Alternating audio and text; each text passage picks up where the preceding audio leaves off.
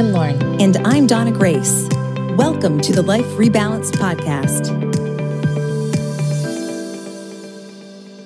Today, Donna and I have the pleasure of talking with wealth psychology expert Kathleen Burns Kingsbury, founder of KBK Wealth Connection and host of the Breaking Money Silence podcast. Kathleen is an internationally published author and a sought after keynote speaker, consultant, and coach on the topic of women and wealth and couples and money. Her mission is to empower women, couples, and families, and the advisors who serve them to shatter money taboos and communicate more effectively about financial matters. Kathleen, thank you so much for joining us today. You didn't meet us, but we met you years ago in your capacity as a speaker. I've seen you present multiple times at investment news conferences for our women's group within our broker dealer. So we were well acquainted with you and your work before we really met in person last year at a podcasting conference. And it was fantastic making your acquaintance there and really getting to know you more. Your work is particularly relevant to us as women. When we talk about breaking money silence. Actually, a great place to start would be for you maybe to share with us what is money silence and why is it so important that we're aware of it? Sure. Well, thank you very much for having me on the podcast. I'm excited, and meeting you last year in person was really wonderful. And so, um, thank you for the shout out. I didn't know you were in all those audiences, but that makes me feel better. So, when it comes to money silence, money silence is that uncomfortable feeling that so many of us get when we are talking about finances. And so, often when we think about money and financial planning, we think about the dollars and cents, but we don't think too much about the awkward conversations or the feelings that we have, whether they're good or bad. We could feel anxious about talking about money. We could also be excited when we're talking about money, especially if we're getting a raise or something like that. Breaking Money Silence is really about getting men and women, but primarily women, to be able to speak up and talk more about finance and talk about it in a holistic way. So, dollars and cents, yes, important, but also how we're feeling about it impacts our behaviors and whether we take care of ourselves. So, breaking the money silence and that revolution I so loftily launched when I wrote my book is really to encourage people to have more money conversations. I like that you mentioned that it's part of taking care of ourselves because Lauren and I really are of the mind that your financial wellness is part of your overall wellness and well-being. So I love that as a wealth psychologist, you know, you're very much on the same page in that in order to be truly well, dealing with your financial wellness has to be part of it and you have to be able to talk about it. Absolutely. You know, the thing that is interesting to me is, you know, in my own experience, I have been very financially literate and fortunate to be financially literate in my early career because it was in banking and finance. But when I ran into trouble financially, it was the emotional stuff that made it hard to get back on track. And so that's when I really discovered this whole other aspect to money and really the importance of us all doing this work of looking at our relationship with money and talking about it in order to be healthy and, and wealthy, however you define that. Kathleen, one area that you really focus on, and I think is really a source of when you're talking about breaking the money silence, areas that we're uncomfortable with as women, really primarily is around negotiating, we find. And that has been a big focus of your work. And I'd love to hear you talk about why it is you're so passionate about teaching women how to negotiate. Sure.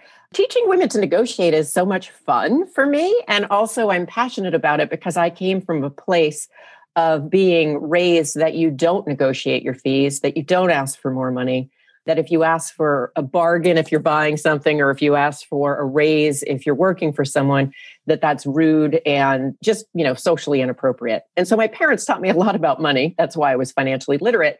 But that is one of the things that they silently taught me which was you better be quiet. You're a woman. It's not too feminine to ask for more money.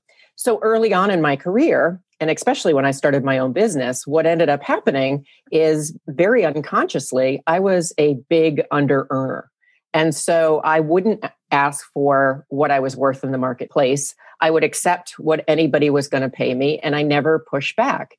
And as a result, over the course of a couple of years, I started to get really frustrated and ultimately had to look at my own relationship with money and, and why was I so frustrated? It's really nobody else's fault.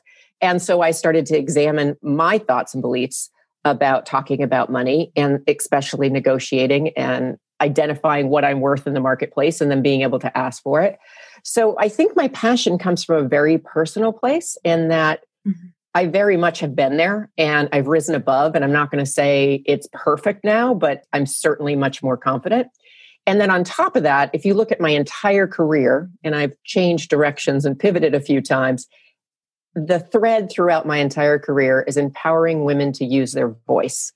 And again, I just think it's so important for us to be able to speak up in a variety of areas of our lives to take care of ourselves and to role model for the next generations that it's okay for women to have a voice and to speak up and to be heard. Where do you think that comes from? I know you share on your website that 70% of women don't negotiate their salaries, which is obviously going to contribute to the gender wage gap and then eventually to the wealth gap. Do you think, like, from a psychology standpoint, it's because as women, we're taught to be pleasing and say thank you and smile? Like, where is it different for women in general? And where does it come from? Well, it's a great question and something I've certainly thought about. First of all, if we look at money silence in general or the taboo against talking about money, almost half of Americans, men and women, struggle to talk about money and they'd prefer to talk about politics and religion and sex, all these other taboo topics than talk about finance. But then when you look at the subset of women, in some surveys, it's as high as 61% of women would rather talk about their own death than talk about money. And so it's certainly higher. And so it got me to thinking, well, why is it higher? And as both of you probably know, and many of the listeners out there, that there's kind of this double edged sword that we are told that we're supposed to be financially strong, financially fit. We're supposed to work at being financially intelligent. But when we do, there is a backlash like that's not feminine or that's not nice. For instance, if you look at a woman who's negotiating her salary, often when she's using the same tactics that her male counterpart will use, what will end up happening is she'll be viewed as aggressive or, heaven forbid, profit motivated, which for a woman is seen as a bad thing. And for a man is just seen as, well, that's what he does. And so that conscious or unconscious gender bias really gets in the way. And I think if you look at some of the stats around female breadwinners, it's something like 40% of female breadwinners who are the primary breadwinners in their family actually downplay their earning status to their friends and family. So there's this shame around earning money and being powerful financially, but at the same time, there's a desire. So I feel like that conflict is internal and it's all through our society. So while it fascinates me, it also frustrates me. And that's where I think teaching women the skills to understand their negotiation mindset, but then also to understand how to be nuanced in their approach because unfortunately, as women, and I'm only talking about white women right now, women of color, it's even more complicated, and uh, the statistics are even more detrimental or scary. That we really just need to figure this out so we can achieve equality for everybody. Absolutely. And I love the work that you're doing to change some of that societal, systemic problem and as individuals we don't necessarily we we can all work toward that but when we're talking about the fears that surround the money conversation as individuals. Are there common fears that you see? Are there ways that women can overcome those fears or a couple of skills that we can incorporate to be better negotiators and better about talking about money in general? Well, I think the fear is pretty universal or the anxiety. It usually comes up in anxiety, worry, or I'm going to just not deal with this at all. And so, no matter how it presents for you, and oh, by the way, if you're somebody where you don't have that problem, awesome. We need more women like you. Mm-hmm. uh, but I think what what we need to do is look at what are we so afraid of, and I think it goes back to what Donna was saying that many of us have been raised to be nice, to put relationships first. In other words, put the other person first and be a caretaker. And to negotiate and take care of yourself in the business world, it isn't nice or mean. It just is a skill that you have to learn. But often, when I hear from my coaching clients or people that I've worked with or trained, it's really this idea that, you know, well, if I ask for more money, then I'm going to lose my job. Or if I ask for more money, you know, my client is going to be really turned off and think I'm greedy. And in fact, and just as a side note, I've heard stories from people who have asked for raises, young women. This one person comes to mind She was about 27. She asked for a raise. She did it in a very assertive way. And she actually was called greedy by her HR person. And the HR person was a woman. And so it's complicated. But I think, in terms of embracing your fear and figuring out how to conquer it, I think the first thing is just acknowledge whatever you're feeling and don't judge it. Because when we judge our feelings and start feeling bad about our feelings, it just complicates the issue. I don't know if any of you have had that situation where then you're feeling bad that you're feeling bad. Absolutely. and so part of it is accepting it and being compassionate to yourself and then wondering, what is that about for me? And that's where I take people through an exercise where they start to examine their negotiation mindset. So, what are their automatic thoughts and beliefs about negotiation? And often, what you can find is either your family history or a personal experience or something that's gone on in your life has influenced you to have a certain thought that triggers that worry and fear. So, really, the key is then shifting and reframing how you're thinking about it. And then your feelings start to shift and change. Well, and as you're describing this, I'm thinking about the fact that really we're we view negotiating as this very isolated we're going to sit down and negotiate something.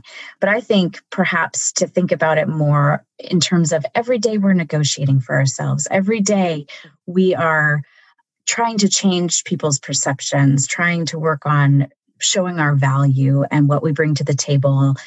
Is there a balance between working too hard to justify your value versus simply just accepting and believing that you do bring value and having confidence around it? So, I think one thing that's really important, and you hit on it, Lauren, uh, is the idea of knowing that what we have to offer is valuable. And so, part of what the work is, is not only your money psychology and your negotiation mindset, but really being able to stand in your self worth and say, I am valuable. And you do hit on a point that I think is so valid. We are negotiating all the time, and women especially. You know, who's going to pick up the milk? Who's going to pick up the kids? Who's going to manage, you know, dropping off Johnny to soccer? I mean, it's a thousand negotiations a day. And all we have to do is take those skills that we already have and then apply them to talking about money. But often what ends up happening is then people get into self doubt all those thoughts and beliefs they have about what it means to negotiate. And then certainly to find out that there's this unconscious bias can add this other element of, oh no, how am I going to be perceived? What I find is when you are able to stand in your self worth and you are able to see your value in the workplace and what you're providing and learn the skills to have a money conversation that's calm and it's about both of you winning, not a conflict or a competition, that you end up really being able to negotiate and get some of what you're worth. I think often people go in with the idea that it's a battle or a war that has to be won. That's not the case at all. The best negotiations are both people get something that they want to get and there's, you know, a mutual understanding. And so that's how we have to approach it. I am wondering, I know you started, you wrote your book and started on this work over a decade ago. And I'm just wondering if over that time frame you've seen the conversation change or if you have seen notable progress in this area in the way women one can feel comfortable having conversations and then secondly being a better advocate for themselves uh, when it comes to negotiating whether it be for salaries or other benefits or, or whatever it may be in business Great question. I've actually started my company in 2007, and then I've written several books. So, the Breaking Money Silence book was published in 2017, around the same time the podcast started. Okay. And so, I have seen progress in how we're talking about it. It's not as much progress as I'd like there to be. But when I started really examining this for myself and then ultimately for the books that I was writing, the education that I was providing for my clients, what I initially came up against was a very cookie cutter way of looking at negotiation that there were these hard skills and that's all you kind of looked at. It wasn't effective. We weren't making any progress. Where i think my value is and the value that's come over the course of the past couple of years and especially the last couple of months is the idea that people are speaking up. They are using their voice. And i do think it is learning about more than just the numbers. As Lauren said, learning about your self worth, learning about the money psychology, getting coaching, and also getting the support of other men and women in your life. So I'm a very old Gen Xer, and I say that fondly to myself, and I know you too, you're millennials. And so the millennials and then the next generation or the Gen Zs are doing a better job of engaging in conversations about salaries with each other, which then helps each individual person then walk into their office or if they're starting a business, ask for what they're worth. So I do see progress. I don't see as much as I would like, but I'm hopeful that we can kind of continue to conquer this. And eventually, if we address the systematic issues, which are big, and then do our individual part, which is learning the skill of negotiation and breaking money silence, that we can have gender parity and then pay parity for everybody. You know, it's interesting when you talk about it as, as a generational thing. I'm turning 40, Lauren just turned 40. And even when I look at people 10 years younger than me, it's remarkable in terms of the way they share information. Like we share information differently than people 10 years older than us. So I really do think that this is one of the benefits of social media of being able to connect with anyone anywhere and having so much access. When you have access to more people outside of your immediate circle, you have access to more information and you can go into a situation better prepared and with more perspective. So it is very interesting. It's part of like your work, I think, in opening up the conversation, promoting the conversation, and getting people to really think about, like you said, it's not just the numbers, but more the behavioral part of it, how you feel about it. Then kind of pairing that with the connectivity we have through social media has a compounding effect. So I imagine that the work you're doing, you know, kind of like the bamboo shoot thing where the first three years it's all underneath, and then in year four and five it has exponential growth. This is the sort of work that has the ability to see that kind of growth as you know more people talk about it and then that's shared with more people through social media and stuff like that. So i'm willing to bet that the next five years see exponential growth over what the, the conversation has been over the last 10 i hope it does. Well i think so and I, I am impressed. Like for instance to go back to that quick story of the person that was called greedy when she negotiated her salary. Kills me yeah, it was upsetting. And so I was coaching her. And so ultimately, she did go back and she did negotiate and got what she needed and handled it in a very professional way. But the one thing she did that I hadn't anticipated, and I think this is the hope for the future, is then when her colleagues went to negotiate their salary, she was coaching them using the tips that I had taught her. So there's this trickle down effect that was really exciting. And I feel like uh, younger men are also very supportive of this as well. And so, yes, if we can all start talking about this and, and be more open to these conversations. And what I have found in my work is once I open the door and say, I'm comfortable having this money conversation, I have had basically no one say, I don't want to talk to you about this. I mean, they may talk to me about it for two minutes versus two hours, but I really feel if you're open to engaging in the other people will be open as well. And Kathleen, that's one of the things I really appreciate that you have done with financial advisors. So, Donna and I, in our role with our clients, really need to be having these conversations. And to the point about compounding, it's not just about is your salary this year equitable to your male counterpart? Because when you compound that over your 30 year career, the disparity and the gap widens tremendously. And women need to recognize and realize it's not just about your salary today, it's about your entire financial future and making sure that we are getting what is equitable and making sure that we're taking care of ourselves. Circling back to that taking care of ourselves point is we really have to be conscientious. And as advisors, I love that you're encouraging us to have those conversations with our clients. So thank you for that. Oh, you're welcome. I actually love the two because when I wrote Breaking Money Silence, it was based on about 10 years of looking around and hearing advisors say, I really want my clients to talk to me about money and the emotional side of money. And then hearing the clients say, well, my advisor doesn't do that. And so, really, the idea is to see that this is a great opportunity for people to practice with you, to get that coaching with you.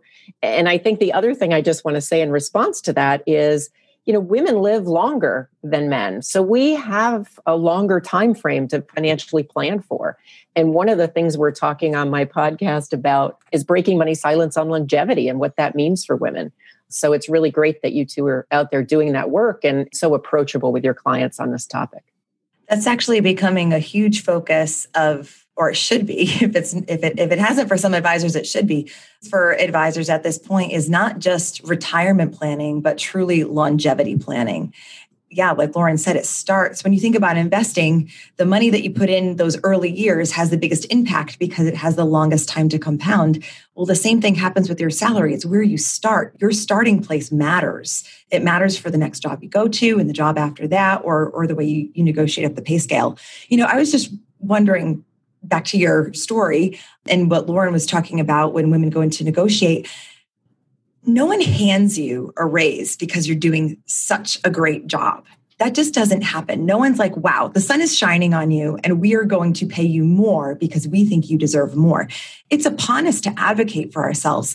And Kathleen, please correct me if I'm wrong, but my impression is that when men go in to either apply for a job or go in for a promotion, they're going in and there's an expectation that they will negotiate for themselves. So the idea that when a woman goes in and does the same, that she's viewed as greedy, I mean, this is just like, it's mind blowing in a million ways. One, it's clearly wrong when you think about it objectively, but where it was a woman HR professional, it really just uncovers the biases that we all have. Like she probably identifies herself as somewhat of a feminist in a lot of ways, yet still you can be pre programmed by everything in your upbringing to believe certain things about women. And that is so hard. That's something for us to really have to work against. And I want to let people know that that's certainly an extreme story. I mean, often it's more subtle than that, but yes, it is uh, concerning. I also want to say that, you know, I know we're talking about women today, but you know, I don't want to do a disservice to men. There are men that struggle with negotiation. There are men that have been told that they're greedy. It just happens less. And it's certainly this trend, uh, this expectation that somehow we won't negotiate. And when you look at more recent stats, what you find is women are negotiating now as much as men. We're just not getting the raises as much. So the good news is our behavior is changing and we're asking, and then it's figuring out how to ask effectively and how to keep at it. If someone says no, which you're going to get when you're negotiating, sometimes you're going to get a no. But how do you keep going back as opposed to really just settling for the no? Because you both know being in business and running your own business, there are a lot of times that you are initially rejected. But if it's something that you're passionate about and you believe in yourself, then you just keep going. Well, it's like viewing that no as a roadblock or viewing it as a challenge, right? Yes. Yep so much game on. Yeah. that's how I feel about it. Game on. And one of the things that's kind of crazy is that uh, over time, I have actually found negotiation and the conversations to be fun. And I know some people out there will be like, what? But once you are, you're not so defensive and you're just like, this is my value. And they say, well, this is what we can afford. And you have that back and forth. Now, I have it in the context of being a consultant. But so I'm negotiating all the time my worth. And what I find is when you approach it in this calm way, confident way, the other person typically kind of meets you where you're at. So I do think doing the work up front on self care, on your mindset, and then practicing. I mean, you know, I, I wasn't this good back, you know, I hate to say how many years, but many years ago that I am now. And it, you know, it's a skill that builds over time, I think. So, we have a few questions that we ask all of our guests here on Life Rebalance. So, we would like to to ask you. I'm very excited to hear your answers to things because I know you have some big things going on right now. Um, so, what is the most important thing that you're focusing on right now? Realizing that there are many things that you know require your attention, but really, there's one thing that's going to get the focus of it at this point in time the main thing that I'm focused on is really this idea of empowering women around their money psychology. And so I've developed a whole online training program for women who are interested in breaking money silence around negotiation. I would say it is something I am most passionate about. And it is something that, you know, fortunately or unfortunately, the downtime with COVID allowed me to develop what I've always wanted to develop. So that is something that I'm certainly passionate about. I guess the other thing that I want to put out there that's more on a personal note is I'm also working really hard at being more inclusive. So when I'm developing programming, thinking about women who don't necessarily look like me, who maybe have different backgrounds, to make sure that my materials are inclusive, because I think we really all need to rise to that challenge as well. On that note, that is a challenge for a lot of people and something a lot of people are interested in doing, being more inclusive. But are there ways that you're giving yourself grace in other aspects uh, to focus on the big projects you're undertaking or that focus? Because a lot of us, I think, hesitate to be more inclusive because we're afraid of making a misstep. I have done that for years. I have thought, what do I know? And I don't want to offend anybody. So I'm going to avoid this conversation to be very transparent.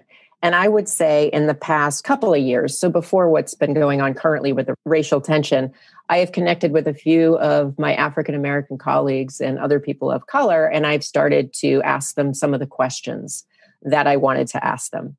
And I have put my money where my mouth is, so to speak, in that I have a commitment with my podcast, Breaking Money Silence, to make sure that for 2021, 50% of my guests are people of color. And I'm happy to say I have had the most rich conversations because I'm doing pre recording right now and have learned so much. And 99% of the people have been very graceful with me if I have messed up.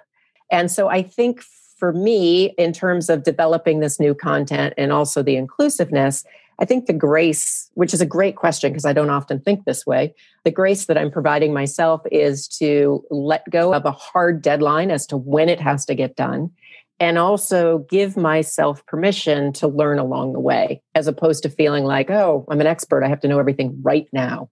And so yeah, I think that comes a little bit with age too, of just kind of leaning into that process of learning. And it's the beauty of being an entrepreneur. We have to be willing to learn right now, quite frankly. One of the worst things, in my opinion, that we can do is not engage because we're afraid of doing the wrong thing. I can speak for myself, at least in this, like with the tendency to want to be a perfectionist on things, we will not be perfect and we'll make mistakes along the way. I mean, we have to be willing to if we're ever going to truly affect change. If we just want to be perfect, that's about our performance, right? That's not about, you know, truly helping to make change. And I love that you put your number out there. Like, I will commit to having half of my guests be people of color. I think that's good that you're putting it out there, making the statement, and then, you know, following through on it that's awesome. Yeah. And I've also, in, in, terms of that 50%, it also includes people who are transgender or, you know, different sexual orientations. Mm-hmm. And, you know, I probably wanted to do it for years and just never really, because of my white privilege, really sat down and calculated the numbers and then realized, wow, I thought I was doing a lot better. I was at like 19% of my guests. And I said, I can do much better than that.